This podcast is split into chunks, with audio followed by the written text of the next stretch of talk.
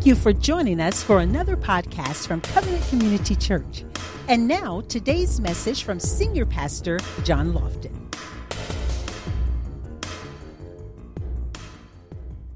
Glory to God. So, we're going to be talking about going to another level. Somebody say, power with God, favor with men. Dr. James Dobson tells a story, uh, it's an amusing story, which illustrates a common tendency and uh, proclivity. Uh, a certain medical student felt that he could simplistically and single handedly take on a mental patient who had certain delusions by logically setting everything straight in his mind. You see, this patient thought he was dead. The aspiring doctor believed that all he needed to do was rationally prove to this man that he could not be dead. Sitting down beside this man, the intern asked if dead people could bleed. The patient said uh, that he was certain that they could not. The intern then pricked the man's finger and triumphantly asked him, What do you think now that blood has appeared? Well, the patient said, I'll be. Dead people can bleed after all.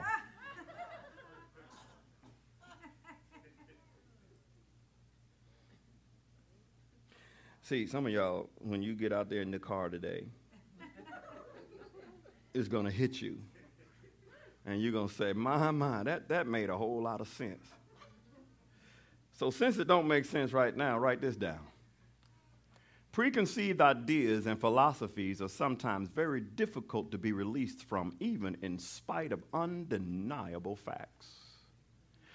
What do you mean, Pastor? Well, what I mean by this is that sometimes when people believe something, it's hard to give them truth. What do you mean, Pastor? I mean, sometimes you've been in places where you've been so caught up in tradition, when you hear truth, you don't even accept it. That's what I mean. Sometimes, even though you have undeniable facts, it was a fact that this man was alive, but he chose to believe he was still dead. I wonder how many people that are sitting in churches today don't even capitalize on the truth of God's words because they're so stuck in tradition. See, that was one of the things that Jesus really despised the Pharisees about, is because they held the traditions of men above the commands of God. And some of you sitting right here are doing that today. You hold your own little traditions above the commands of God. Sometimes you pray something and you put yourself under your own law. God is not subject to your law. And we'll pray something and we'll say, Well, God, I'm, I'm going to fast for 30 days. I'm going to fast for 30 days and I know you're going to move. Well, God is looking at you like, Well, I, think, I thank you that you're fasting. But that don't prove that God is going to move. But out of your obedience, God will move. But the timing is all God. Somebody says, all his timing. See, we might not ever be able to comprehend why God would take a lion man like Abraham and call him to be a father of many nations. See, we, sometimes we cannot comprehend the things of God. We may not be able to wrap our hands around the reason God would take a murderer like Moses and use Moses to deliver his people from tyranny.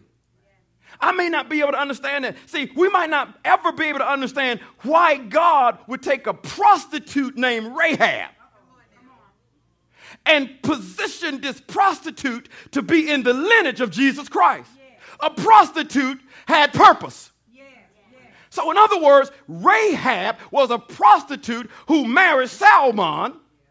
They had a child. Guess what his name was? Boaz. Boaz married Ruth. They had a child. They had a child named Obed. Obed had a child named Jesse. Jesse had a child named David. And 28 generations later, Jesus Christ was born. Why would God do such a thing? Use people that should have been cast out. Why would God do something like that? He took these people to a whole new level. How can a prostitute be included in the purposes of God? We may not quite understand why God would take a Christian terrorist like Saul That brother was a terrorist. He was killing Christians. They were running. Come on, the disciples was hiding. That's Paul. Get, get down. They, that's a Jehovah's Witness.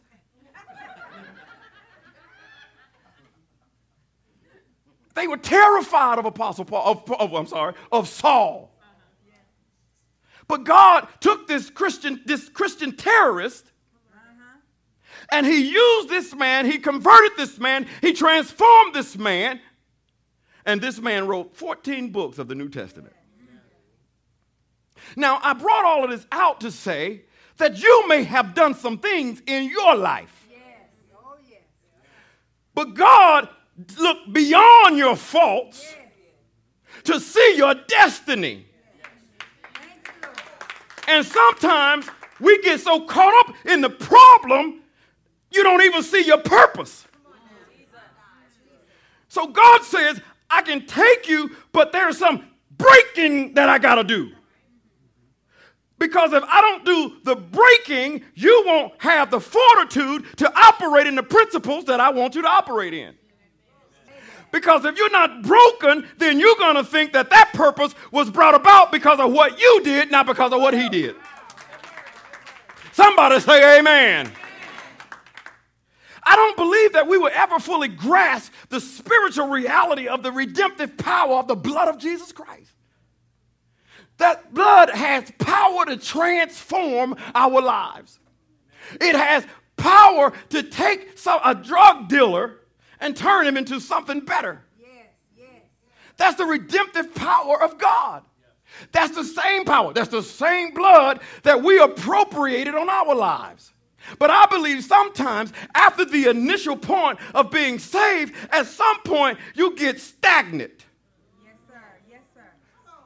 You don't talk about God anymore. You don't, you don't worship Him like you used to. You don't experience a move of God like you used to because now you've been saved for 20 years, but you stale. Now you know two or three scriptures and you think you know everything about God. There are some people who don't go to church today because they think they know more than the pastor. Arrogant something. And I guarantee you, they are operating in some kind of tradition that they don't even know that they're operating in. But then they want to blame everybody else for their dysfunction. Because the Bible says, don't forsake the assembling of the brethren. And if you forsake it, that means you're going against God. And so the very person that says, I can have bedside Baptist, I can be at church, I can be have church at home. Uh-oh.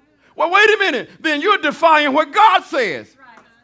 Because see, you come to church not just for the pastor, you come to church so that you can get to know the people in the church. You can build peripheral relationships. You can understand that I need you. I got to have you in my life. I need somebody to pray for me. I need somebody that I can call when I feel my worst.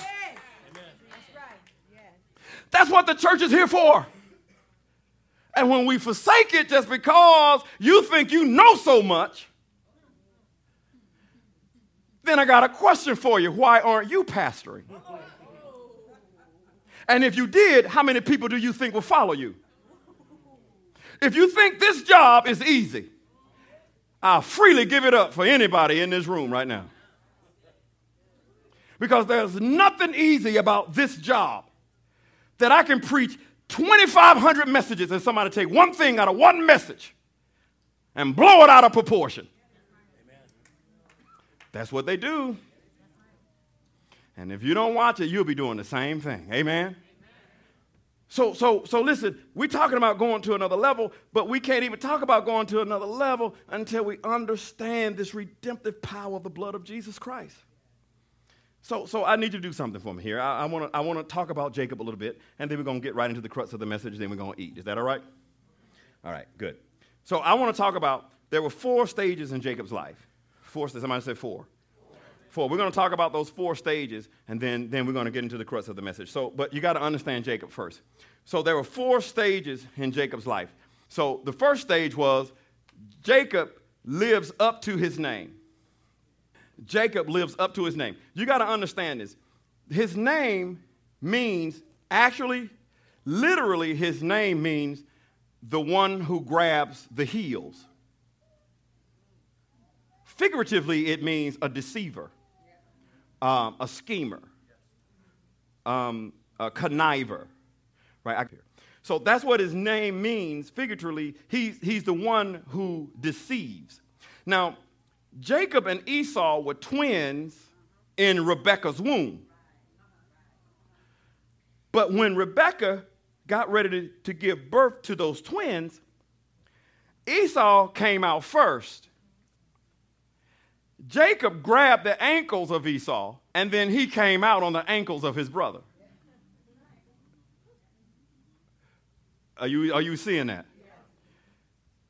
So he grabbed the ankles of his brother, and then later on, he grabbed the birthright of his brother, and then later on, he grabbed his brother's blessing.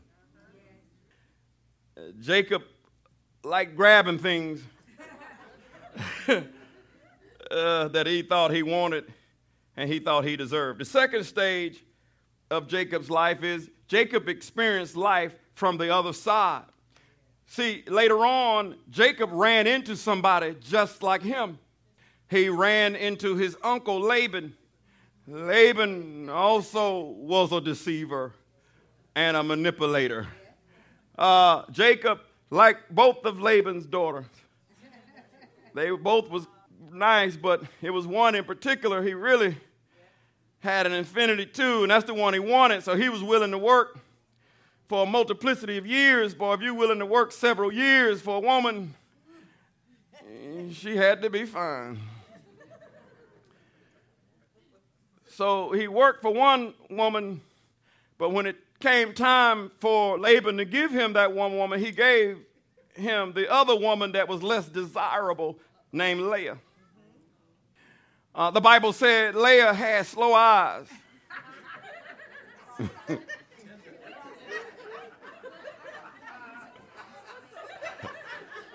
I'm just telling you what the Bible says. Now, I'm assuming, I'm assuming that when you looked at her, you, you had to figure out which eye was. Now, listen, if there's somebody in here that's, I look, oh. if there's somebody in here, please forgive me. I don't mean to poke. Please, if you got a wandering eye, I'm sorry. I'm just. All right, let's move on. Y'all getting me in trouble. So, so, so check this out. This is something, something interesting about Jacob. Jacob took Leah in his tent, laid with her all night. Laid, y'all know what laid means. I don't have to say it, right? The grown folk know what that's what we do. When you're married, if you're doing it and you ain't married, you sinning. And let me give you a better word. It's called fornication.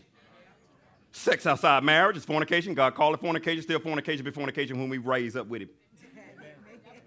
It ain't gonna change. Amen. So if you're doing it, stop it. Repent and move on. Stop doing it. Get married. Now, why y'all looking at me like that? Like you ain't never been in this church before. Okay, all right, I'm sorry. Let me give you the politically correct way to say it. It's, it's cohabitating. In Mobile, Alabama, we call it shacking. So, y'all all right? So Jacob laid with this woman, and the Bible says he, in, in the morning he said, oh, It's Leah. Wait a minute. How do you lay down all night with a woman and you never look the woman in the face?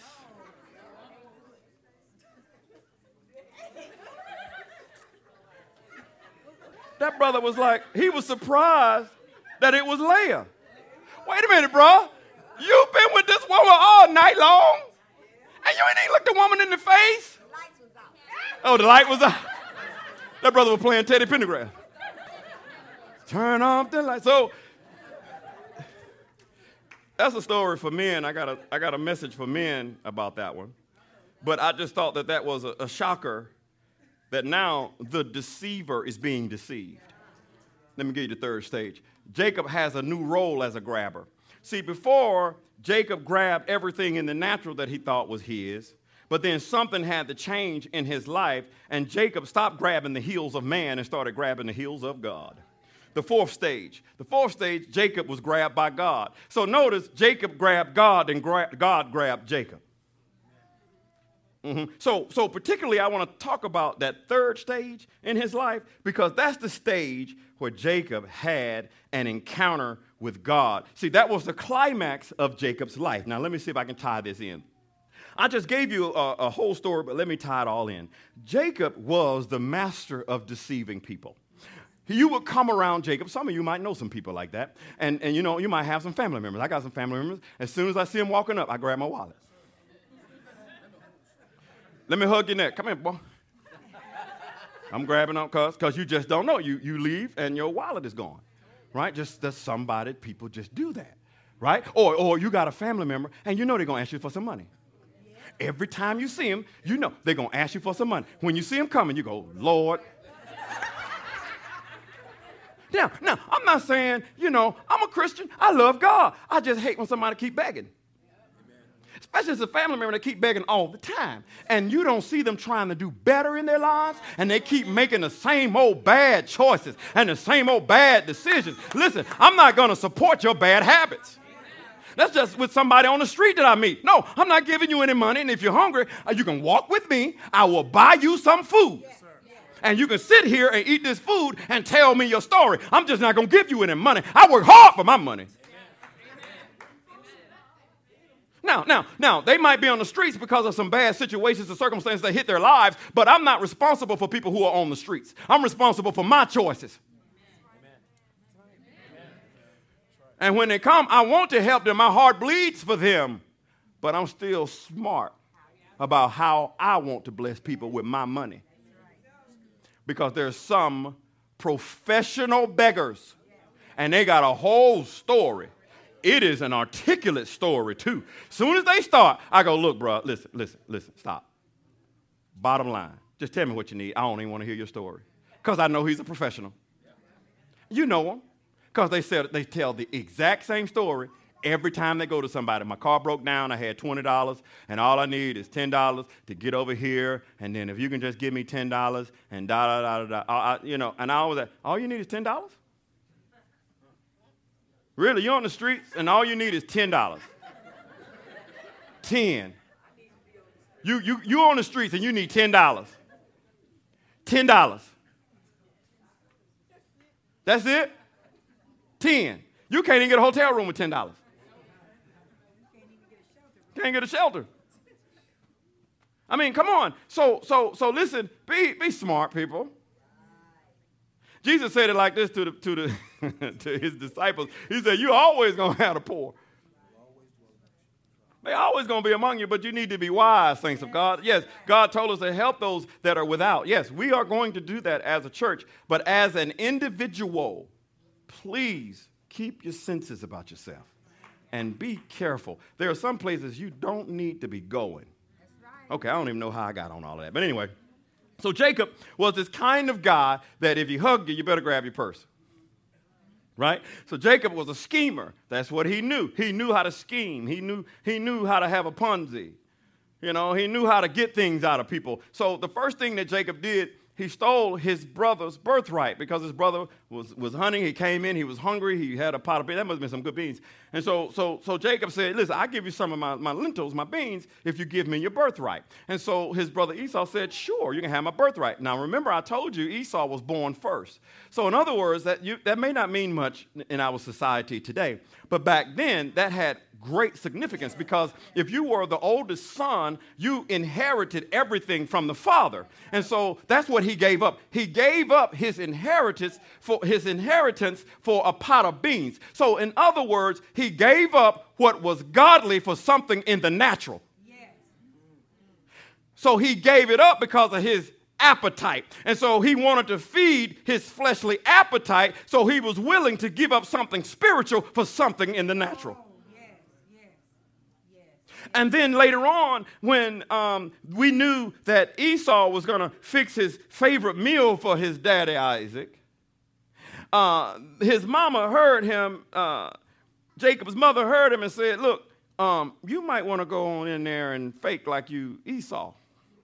So Esau was hairy, and so what Jacob did, he, he cut off a piece of skin of a goat, put it up on his neck because he knew his daddy was going to feel for that hair. I'm just giving y'all the story, but it's, it's, it's, it's the quick version, okay? Y'all got so much I'm missing here, so you got to go back and read the whole story. And so, so when he went in, his mama fixed the food because he couldn't cook. His mama fixed the food, and so he brought the food into Esau. Esau was on his last leg; he was about to die, and so that's when Esau. That's when they know, okay, Dad is getting ready to put the blessing. That's when he leaves the generational blessing. So Jacob goes in disguised and smelling like his brother Esau, fed his daddy, and Isaac said, "Is that you, my son Isaac? I mean, that you, my son Esau?" And he said, "It's Esau." That's what Jacob said. It is Esau. So, in other words, he lied to his daddy. So, so listen, so he disguised himself to look like his brother so he can receive a blessing from the father. And you got people in the church today disguising themselves to look like a brother to steal a blessing from the father. That's all right. You, you don't have to clap. It's okay. It's, going, it's true anyway.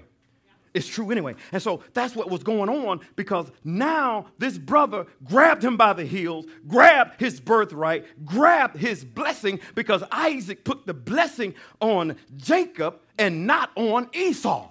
And so Esau said, I'm going to kill him. So now Jacob runs to his uncle Laban's house because his brother Esau is back at the crib saying, Now, let me get, him. Back at the crib saying, Listen, I'm, I'm going to take him out.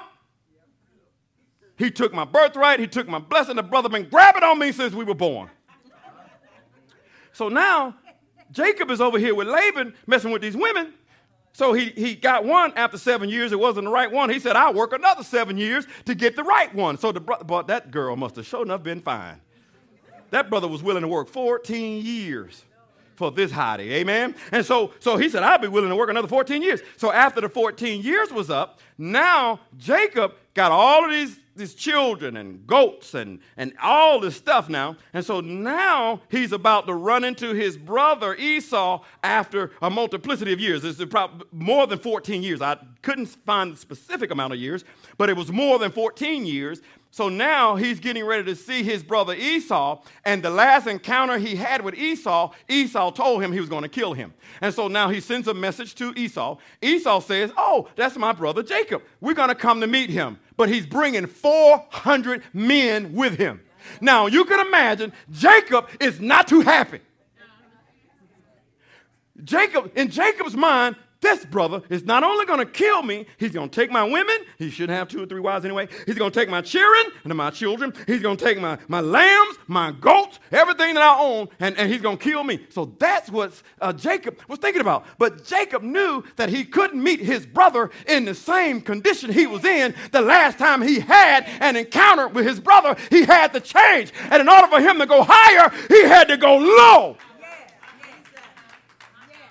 So, so I want to set that up because now we got to see several attributes we need to achieve before we can go to another level. Uh, let's go back to verse uh, to chapter 32, verses 1 and 2. I'm sorry, verse 22. I'm sorry. 32, 22. The Bible says, and he arose that night and took his two wives and his. Is this making sense at all to everybody? Okay, praise God. He, he arose that night and took his two wives and his two female servants and his 11 sons and crossed over the ford of Jabbok. And he took them and sent them over the brook. And he sent them over, verse 24 uh, says, And then Jacob was left alone, and there wrestled a man with him. See, the first attribute you need to see here and learn is this you cannot go to another level full of yourself. You cannot go to another level full of yourself. See, one thing that's interesting about the word yabak, if you look up that word in the Hebrew, it means to pour out or to empty out. So, what we really need to understand is that when we get along with God, that is the time God is trying to empty out some things that does not represent him. This is why it's sometimes hard for people to worship. Because if you're full of something,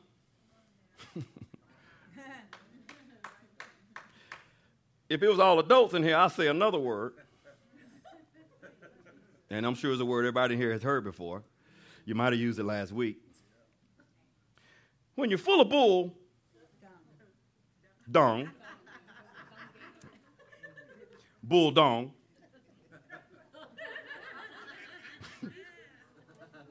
feces.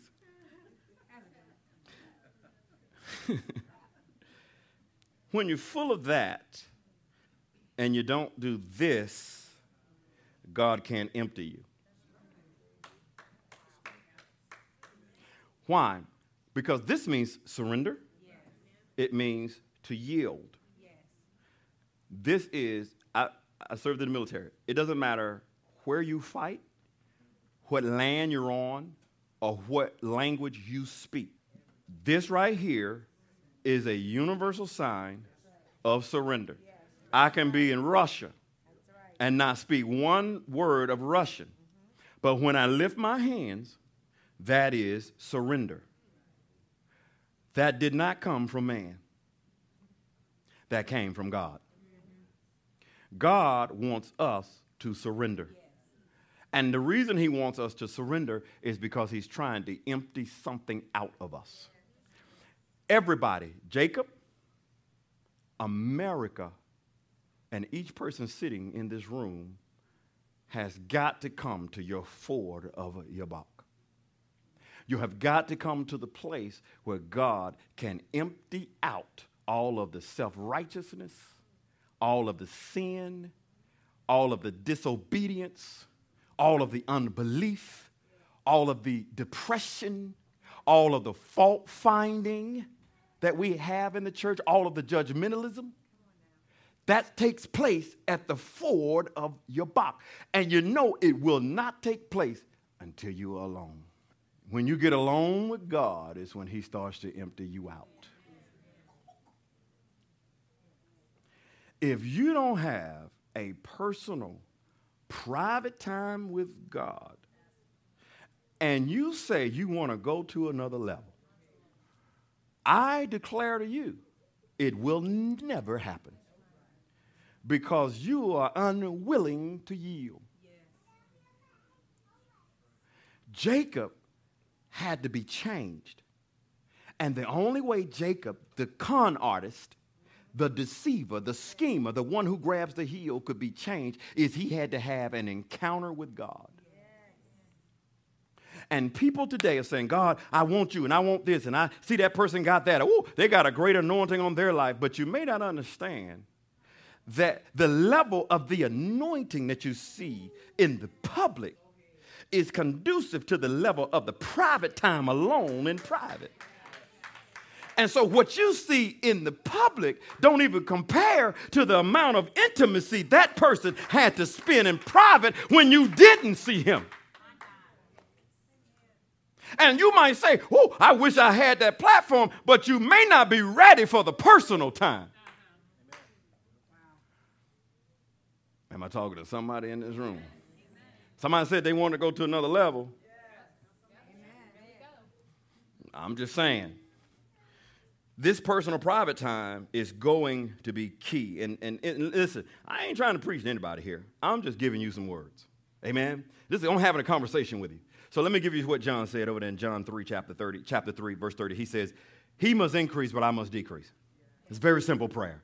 So, in other words, you have to come to your ford of Yabok so God can empty you out. But he can't empty you until you yield. You have to be willing to yield so God can empty you out. Amen? So you cannot go to another level full of yourself. Somebody raise your hand and say right now, say, Lord, Lord deliver, me deliver, me from myself. From myself. Mm-hmm. Let's read verse 25. Verse 25 says, Now when he saw that he did not prevail against him, he touched the socket of his hip, and the socket of Jacob's hip was out of joint as he wrestled with God. So here's number two, something we got to learn. You cannot go to another level until something in you has been broken by the hand of God. Now, this is the one that a lot of people don't want to talk about. But God had to disable Jacob by dislocating something in his life. Let me say that one more time. God had to disable Jacob by dislocating something in his. All right, let me say it again. I want to make sure you get this. God had to disable Jacob by dislocating something in his life. God wants to bless us. But unfortunately, saints of God, if we're going to go to another level, it's going to require, I, I don't like it myself, but I'm living it, but it's going to require a certain level of brokenness. Because it can't promote you the way you are. Now, some of you might say, well, I'm good. I read the word, I, I go to church and, and everything. So let's, let's do an honest assessment here, okay? Because this is all about you and God. Let's just, just do an honest assessment. Are you really where you want to be in God right now? I mean, you got to be honest, right? Because because when that question came to me, I said, no, I'm not. No, I'm not. I, am not on the reading level like I should be. I'm not on the praying level like I should be. I'm not on the worship level like I should be. I'm not on the level of spending that intimate time alone with God like I should be. And I'm just being honest with you. And so God God has to get you to a place of brokenness so that you can see you ain't so suchy much. That's an old word. I know y'all probably not heard that unless you're from Wilson. I had to mess with your hometown, bro. If you're from Wilson, you know you ain't so suchy much.